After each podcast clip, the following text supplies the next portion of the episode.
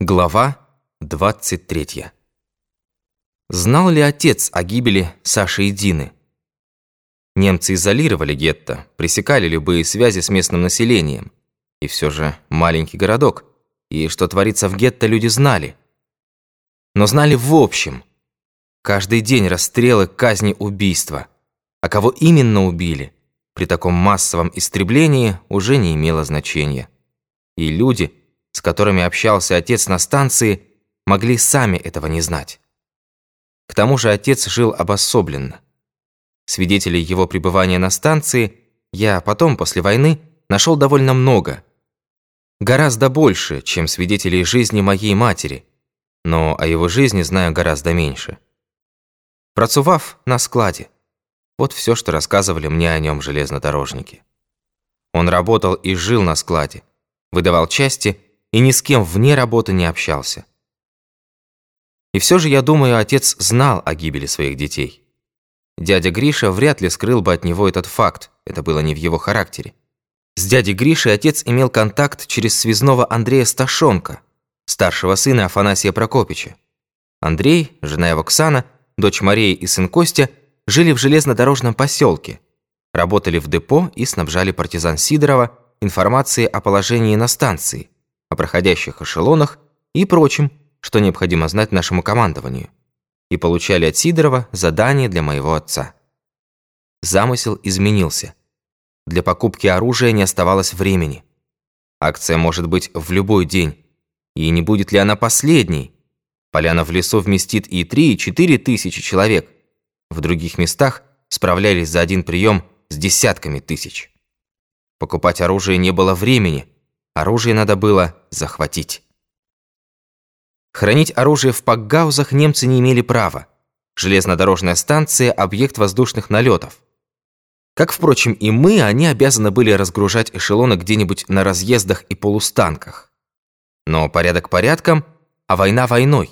Война сама по себе большой беспорядок в человеческой жизни. Эшелоны разгружались на товарном дворе, вагоны стояли на путях – Оружие лежало в пакгаузах по нескольку дней, а то и недель. Но станция охранялась специальными частями, была окружена вышками с пулеметами. Все подъезды перекрыты. Налет на станцию невозможен. Возможной оказалась другая операция. На станцию прибыли тылы какой-то пехотной дивизии и хозяйство начальника боепитания. По-немецки «Мунисьонс-офицер» или «Мунисьонс-группенфюрер». Точно не помню разместились не на товарном дворе, а в одном из дубовских складов. Отцово казенное имущество повыкидывали, отгородились и устроили склад-мастерские. Распаковывали ящики, проверяли оружие, не побилось ли, не сдвинулись ли мушки. Фабричную смазку меняли на обычную, прочищали каналы стволов. Неподалеку в лощине устроили даже небольшой полигон, пристреливали оружие. Словом, готовили оружие к бою, в боевых условиях, как вы понимаете, с этим возиться некогда. Охраняли склад или мастерские, называйте их как хотите, простые солдаты из столов дивизии. С ними было легче найти общий язык, чем с эсэсовцами. Оружейные мастера, проверявшие оружие, брали у отца инструмент, то, другое, не остерегались его, принимали за фольксдойче. И склад выходил не на городскую сторону, а к железнодорожному поселку, где не было ни комендатуры, ни войск. И к складу подходит шоссейка. В общем, условия есть. Операция дерзкая, отчаянная, но, знаете, смелость города берет. И надо торопиться. В любую минуту тылы дивизии, в том числе и склад, могут передислоцироваться. И представится ли еще такой удобный случай? Начальник мастерских, писаря, кладовщики, оружейные мастера жили на частных квартирах. На ночь оставалась только охрана, шесть человек. Караульный начальник – седьмой. Караульное помещение на втором этаже в служебных кабинетах. Шоферы, приезжающие за оружием, ночевали в поселке. Их машины стояли возле склада. Тут был и наружный пост охраны. Второй пост, внутренний, в коридоре, перед дверьми склада. Смена караула каждые четыре часа. Я вам скажу, задуманно было великолепно. Вы бывали когда-нибудь в большом паровозном депо? Нет? Ну, хоть снаружи проезжая, видели? Большие здания со стойлами для паровозов, поворотные круги, Депо – это крупное предприятие на большой территории с многочисленным персоналом. Прибывают паровозы, отбывают, меняются бригады, и не так уж сложно провести туда пять человек, одетых как ремонтники, тем более, когда заведующий складом – свой человек. И они прошли по одному, по два, и под спецовкой у них были ножи, пистолеты, и отец укрыл их на складе. А еще два, чтобы снять наружного часового, спрятались в доме Андрея Сташонка, дом был неподалеку. Повторяю, и вы сами в этом убедитесь, операция была прекрасно задумана, тщательно разработана, и первая ее половина успешно осуществлена. Вооруженные люди проникли в депо и были готовы к налету. Но, как вы знаете, всего не предусмотришь. Никто не гарантирован от случайностей. Являются два полицая, приказывают отцу следовать за ними. Куда? В комендатуру. Зачем? Там тебе скажут, зачем. Впрочем, отец знал, зачем. Его часто туда таскали. Для него это была не новость. Но он никак не ожидал, что именно сегодня. Представляете положение? Отца уводят, и неизвестно, когда он вернется, и вернется ли. А на складе остаются запертыми дядя Гриша и его люди. И если их обнаружат, перебьют всех до единого. Отец пытается отговориться. Надо выдать запасные части второй смене. Невозможно закрыть склад. Нельзя ли перенести явку на завтра? Говорит громко, чтобы слышал Гриша. Но полицаи ничего не желают знать. Приказано доставить Ивановского в комендатуру и весь разговор. Что будешь делать? Отец запер склад и ушел, а Гриша со своими людьми остался. Обстоятельства изменились к худшему, но счастье все-таки было на их стороне. Около полуночи отец вернулся. Немецко-фашистская система безопасности сложная. Гестапо, СС, СД, разного вида полиции и армейские разведки и контрразведки. Когда приходили новые армейские части, то их службы безопасности начинали все сначала – и прежде всего выяснение личности лиц смешанного происхождения, в том числе, значит, и моего отца. И были, конечно, сволочи, писавшие доносы, будто отец не лицо смешанного происхождения, а чистокровный еврей, и каждый такой донос разбирался. Что-то в этом роде было и на этот раз. Тем более в город прибыло какое-то высокое начальство, а с ним новая гестапо или СД, черт их разберет. И отца продержали весь вечер, допрашивали и в конце концов отпустили. Но отец потребовал, чтобы полицейские проводили его обратно. В городе уже действовал комендантский час. И полицейские проводили отца до самого депо.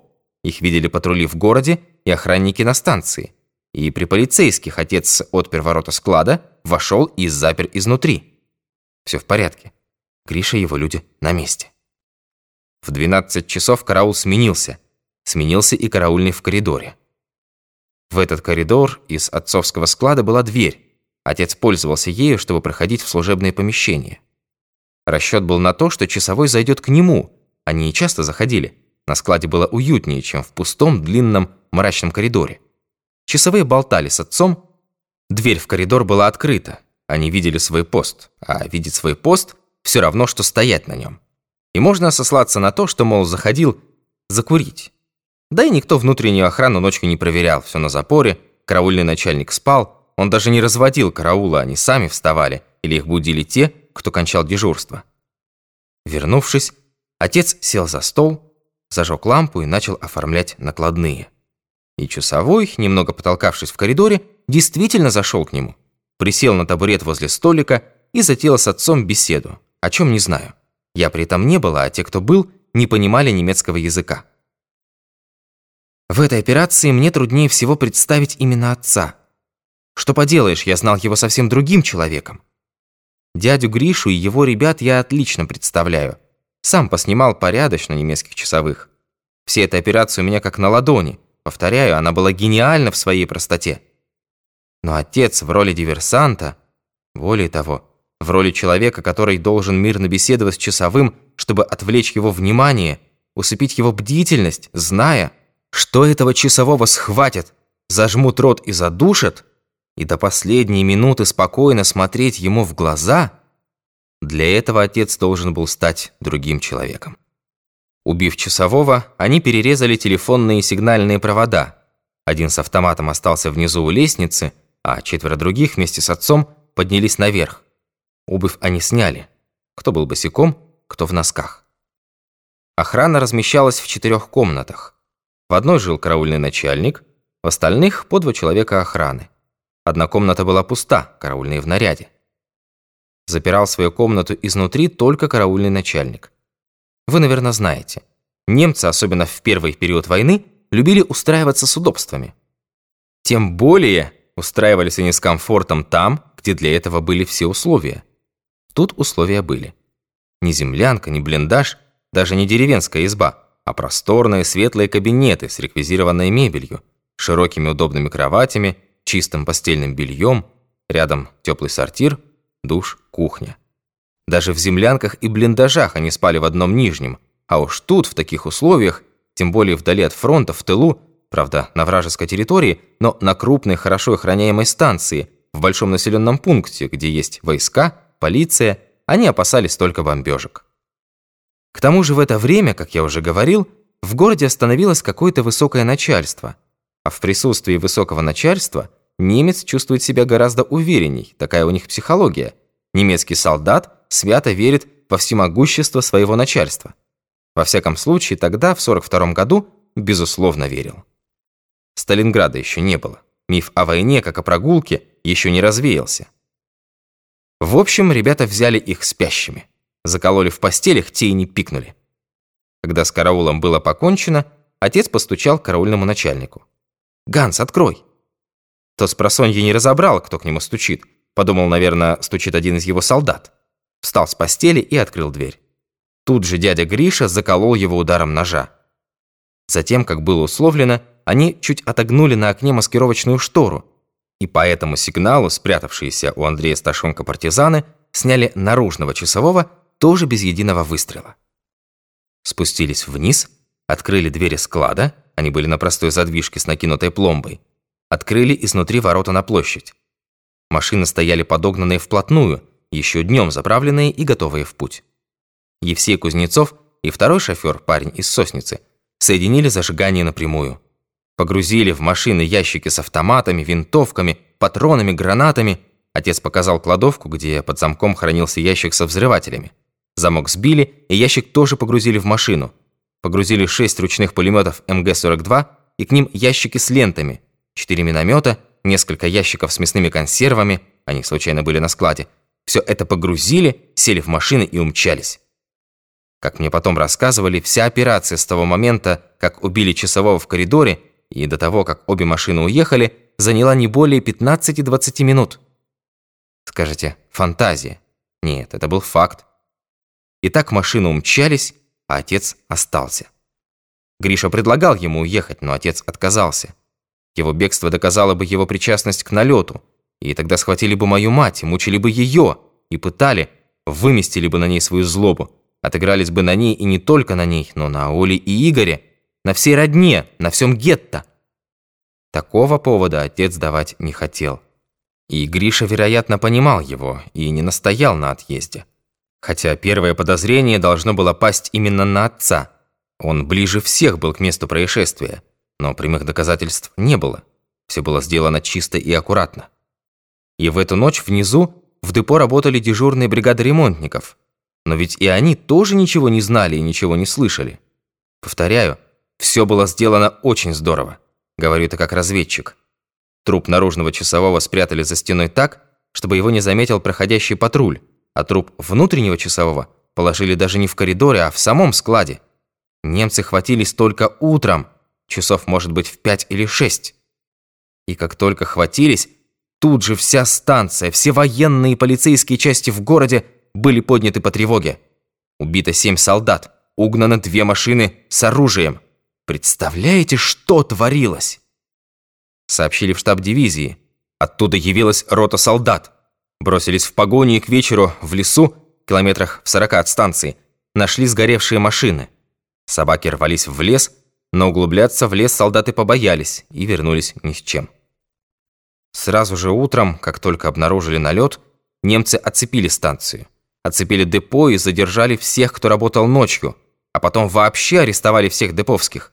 Произвели повальный обыск в домах железнодорожного поселка, задержали подозрительных, присоединили к арестованным. В общем, загребли человек сто, а может быть и больше. Пытались найти тех, кто помогал налету. Понимали, что без помощи Деповских такой налет невозможен. И помогал, конечно, не один, помогали многие. Помогала организация. Таскали людей на допросы, мучили их и пытали, требуя выдачу участников и пособников. Моего отца тоже забрали, но он доказал свое алиби. Вот гестаповцы, которые допрашивали его в тот вечер, продержали до 12 часов. Вот полицейские, которые привели его, потом отвели и видели, как он отправился спать в свою коморку. На их глазах он открывал и закрывал склад. И отец, как лицо смешанного происхождения, находился под наблюдением полиции. Кто же будет связываться с человеком, за которым наблюдает полиция?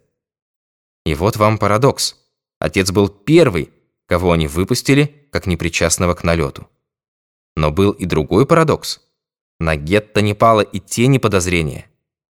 Немцы знали, что в этих местах действует Сидоров, но никак не связывали его с гетто. Гетто в городе, по другую сторону железной дороги, далеко от депо. В депо евреи не работают.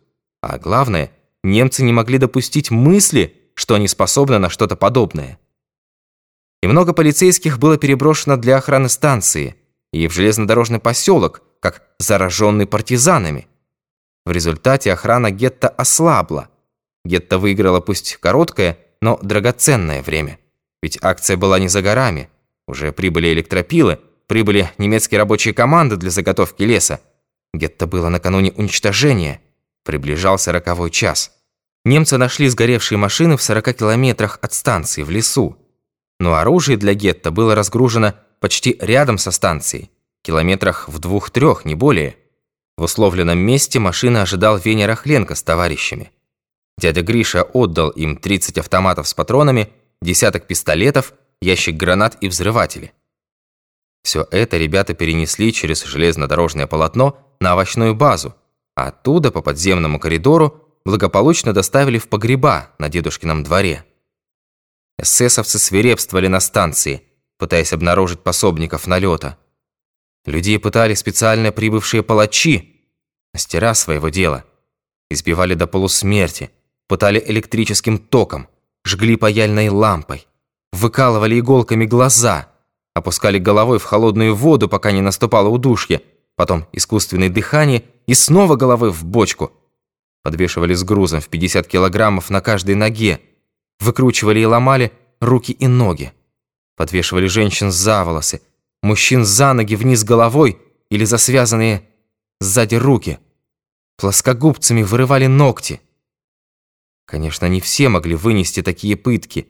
Бывало, оговаривали других, оговаривали себя. И винить их в этом нельзя, винить надо палачей. Но палачи опытные, умели отделять правду от вымысла. Им не нужны липовые признания. Им надо найти подлинных участников налета. Оговоры и самооговоры только запутывали, затемняли дело, и несчастных людей, возводивших напраслину на себя и на других, чтобы избавиться от мучений, мучили за это еще больше. И все же гестаповцам удалось напасть на след. Во время допросов и пыток кто-то назвал имя Андрея Сташонка. Кто и почему назвал, в какой связи, не знаю, но назвал. Тут же арестовываются Андрей, Ксана, их дети Вера и Костя. Конечно, пытки, истязания, но они держатся стойко. Ничего не знаем, ничего не видели, в эту смену в депо не работали. Они вообще ночью не работают, только днем. Доказательств никаких, только подозрения. Старика Сташонка тоже подозревали, что он связан с гетто. Полицаи уже заглядывали к нему, хотя ничего и не обнаружили. Но если тебя подозревают, значит, ты все равно виноват. Они истребляли миллионы людей, ни в чем вообще не подозреваемых. Найти пособников налета решили во что бы то ни стало. Этого можно добиться только страхом. Арестовали всех сташонков и объявили, что если жители поселка не выдадут остальных пособников налета, то все арестованные, а их около ста человек, будут расстреляны. Если же и после этого не выдадут, то поселок будет сожжен, а жители его уничтожены. Пусть партизаны помнят, во что обходятся их налеты, а жители знают, чего стоит пособничество партизанам. Теперь представьте состояние моего отца. Примите во внимание его характер, иначе вы не поймете его поступка. Он знал, как пытают и мучают людей, знал про арест сташонков, знал, что ожидает сотни невинных. Конечно, расстрелы заложников, истребление мирного населения, уничтожение городов и деревень, беззаконие и варварство. Но если прекратит сопротивление, то значит враг достиг своей цели и победил. Отец это понимал. Но он понимал и другое. От него зависит жизнь ста человек. Чтобы их спасти, избавить от пыток, мучений и смерти, надо только одно – назвать человека, помогшего партизанам. Этим человеком был он и только он. Если он признается, его убьют, но он умрет с чистой совестью. Убьют его жену, внука и внучку. Но у тех ста тоже есть жены, дети и внуки. Таким представляю я себе ход мысли отца. Отец явился в комендатуру и заявил, что он провел партизан в депо. Спрятал на складе, помог уничтожить караул и захватить оружие. Сначала ему не поверили, алиби его очевидно. Но не принимает ли он вину на себя, чтобы выгородить истинных виновников? Если так, значит явился он сюда по приказу диверсионной группы, не для спасения заложников, а для спасения диверсантов. Значит, ты их знаешь и должен назвать. Что они делали с отцом? Боже мой. Что они делали с ним, привязанным к столу в камере пыток? Три дня. Трое суток. Нескончаемых, как история человеческих страданий. Отец никого не назвал, не выдал, никого не оговорил. Пришли люди, переодетые рабочими, приказали спрятать их на складе, он их спрятал. Потом, когда вернулся из комендатуры, открыл им дверь в коридор, они убили часового, уничтожили караул и увезли оружие. Кроме него, этого никто не видел. Привезли его в депо, избитого, окровавленного. Он показал, как все было. Где обрезали телефонные и сигнальные провода, откуда было взято оружие и приблизительно что было взято – в том числе ящики с консервами. Все совпадало с действительно похищенным. Это убедило гестаповцев. Да, он помог налету, но не был же он один.